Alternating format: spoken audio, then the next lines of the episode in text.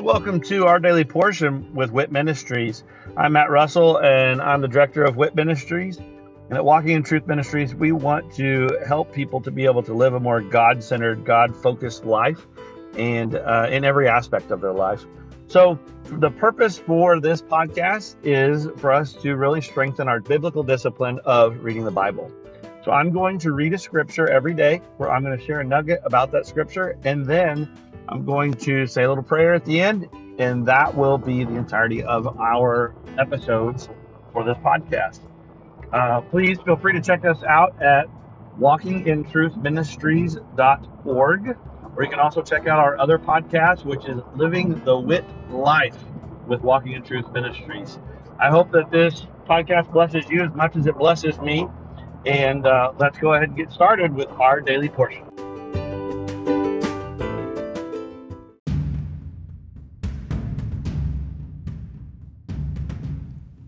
Jesus and Jiu Jitsu is a ministry, it's events, and it's a podcast, all focused on building community and fellowship around Jesus and great Jiu Jitsu. We were birthed from a Walking in Truth event called Pursuit. Four of us left one of these men's pursuits, and the Lord all gave us the same download to create Jesus and Jiu Jitsu. We've started by doing local events in North Texas. We're slowly but surely expanding those events to other markets across the country where we bring in professors and instructors. We learn awesome jujitsu techniques. We hear a testimony about the gospel. We give away free Bibles. We offer prayer, and then we train hard. On top of this, we have a podcast that has really taken off that we have a lot of fun with. Look us up on all platforms.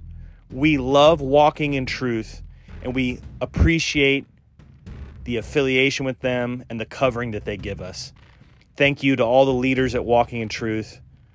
Everyone at Jesus and Jiu Jitsu is truly appreciative.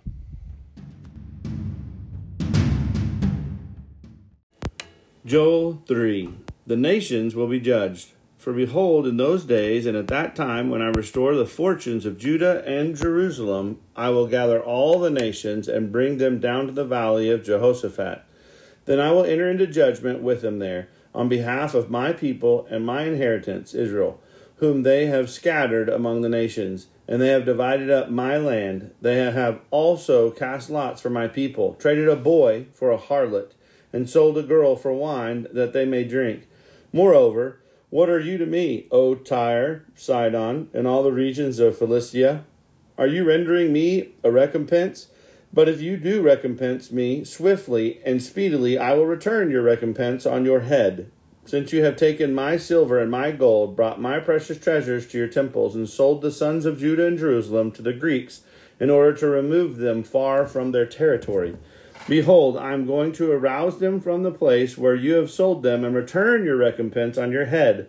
Also, I will sell your sons and your daughters into the hand of the sons of Judah, and they will sell them to the Sabaeans, to a distant nation, for the Lord has spoken. Proclaim this among the nations, prepare war, rouse the mighty men, let all the soldiers draw near, let them come up. Beat your plowshares with swords, and your pruning hooks with spears. Let the weak say, I am a mighty man. Hasten and come, all you surrounding nations, and gather yourselves there. Bring down, O Lord, your mighty ones. Let the nations be aroused and come up to the valley of Jehoshaphat, for there I will sit to judge all the surrounding nations.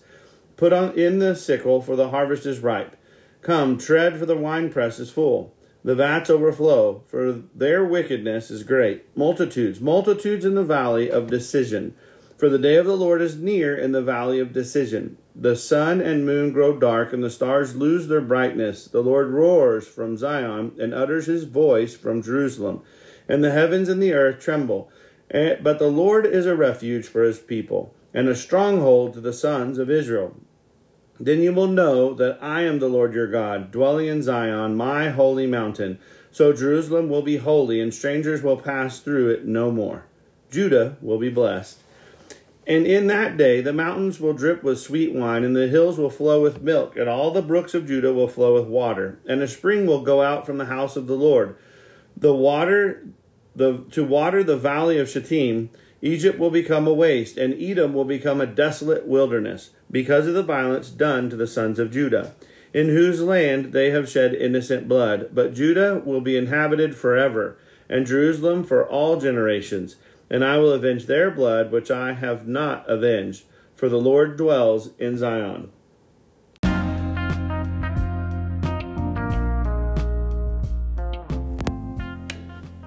Joel is one of the uh, prophetic books that a lot of people um, they, they, see the actions that are described in the book of Joel, and especially here in Joel three, and they believe, oh yeah, that's definitely end times. Uh, but many of them believe that it's already happened, and um, I know that God works in um, very intentional order, and oftentimes it is he, he works in threes. He works with a warning, with a judgment, and then with his wrath.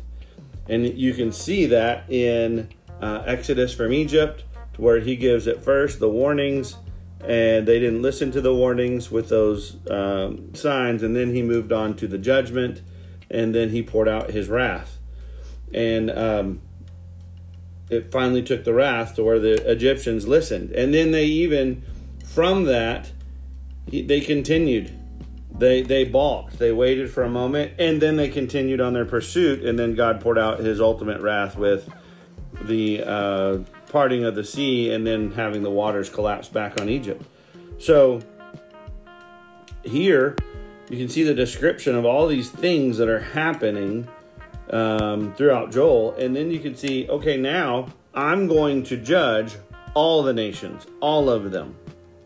I'm going to bring all of them together and judge them because, or, or in regards to how they treated my people.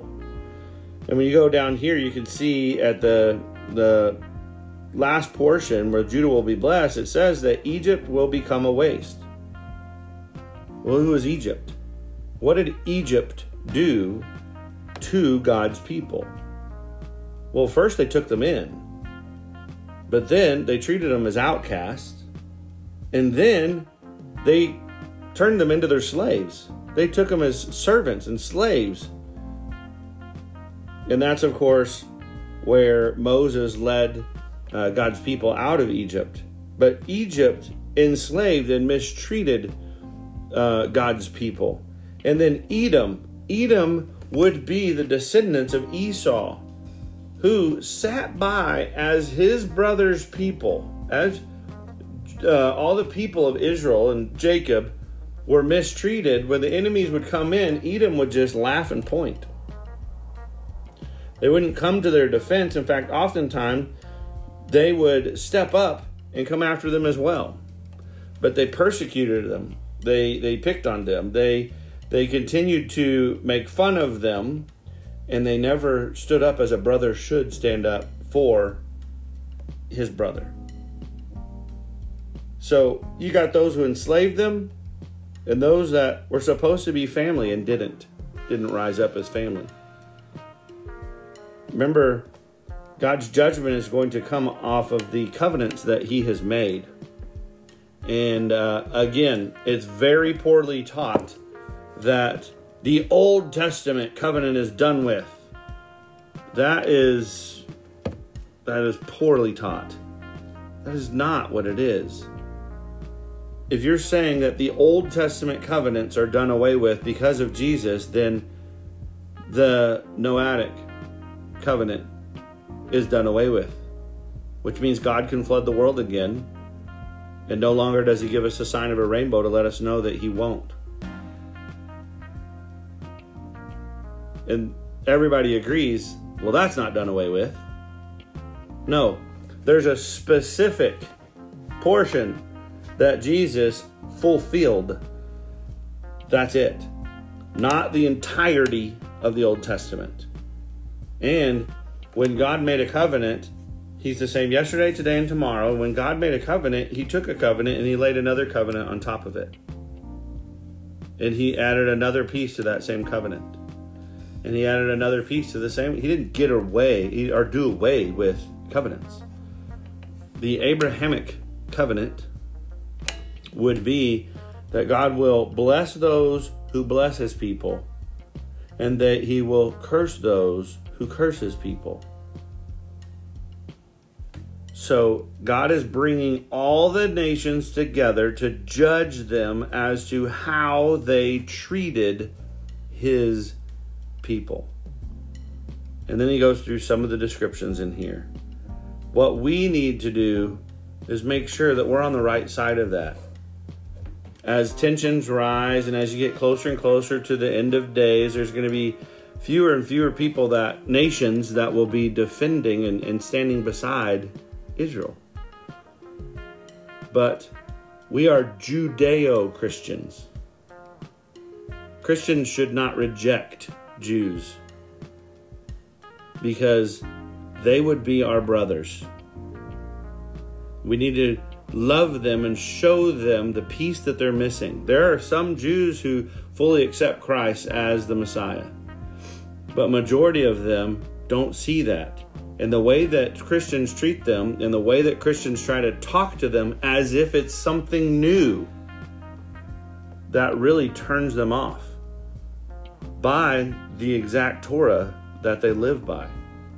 Because the Torah says that if anyone comes to you with a new faith, reject them. And so we're not bringing a new faith, we're bringing the same faith, but with the new truth that Jesus has come. Many of the Jews are still waiting for the first Messiah, or the, the first coming of the Messiah if they're still here living when Jesus returns, the good news is they will see what is the second coming as the first, but they will still accept Jesus. But for any of those who die prior to then, they need to know Jesus is their Lord and Savior. He is our Messiah. And yes, He has already come, and He died, and He rose again and he took back the authority that, that Adam gave up, the dominion that Adam handed over to the enemy. So that now we can have a relationship with God, our Father. So, Father, thank you for your promises. Thank you for your word. And thank you that you give us. Um, you, you give us these signs of things that are to come and and and uh, I just pray that we could have the courage to stand with your people as we are adopted sons and daughters of, of you. Let us stand with our half brothers and sisters. The brothers and sisters that have been born into the tree of Abraham as we have been grafted into the same tree. Let us not point fingers and and take sides against them let us let us rise up and defend and help and show love to our brothers and give us the the direction as to how to appropriately do that we love you and we thank you in jesus name amen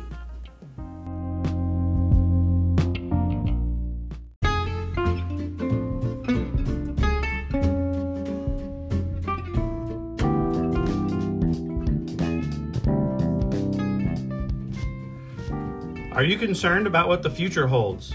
Are you confident that the retirement plans that you have today will still be secure tomorrow? Let us help you by clearing up the uncertainty. This is Matt Russell, the director of WIT Ministries. Many of us at Walking in Truth Ministries are bivocational, working in our ministry as well as in the financial services industry at Win Big Financial Group. We help people to build a tax free and risk free retirement. Give me a call at 817 903 2575 to support our ministry and to secure your family's financial future. Again, call today at 817 903 2575. Thank you and God bless.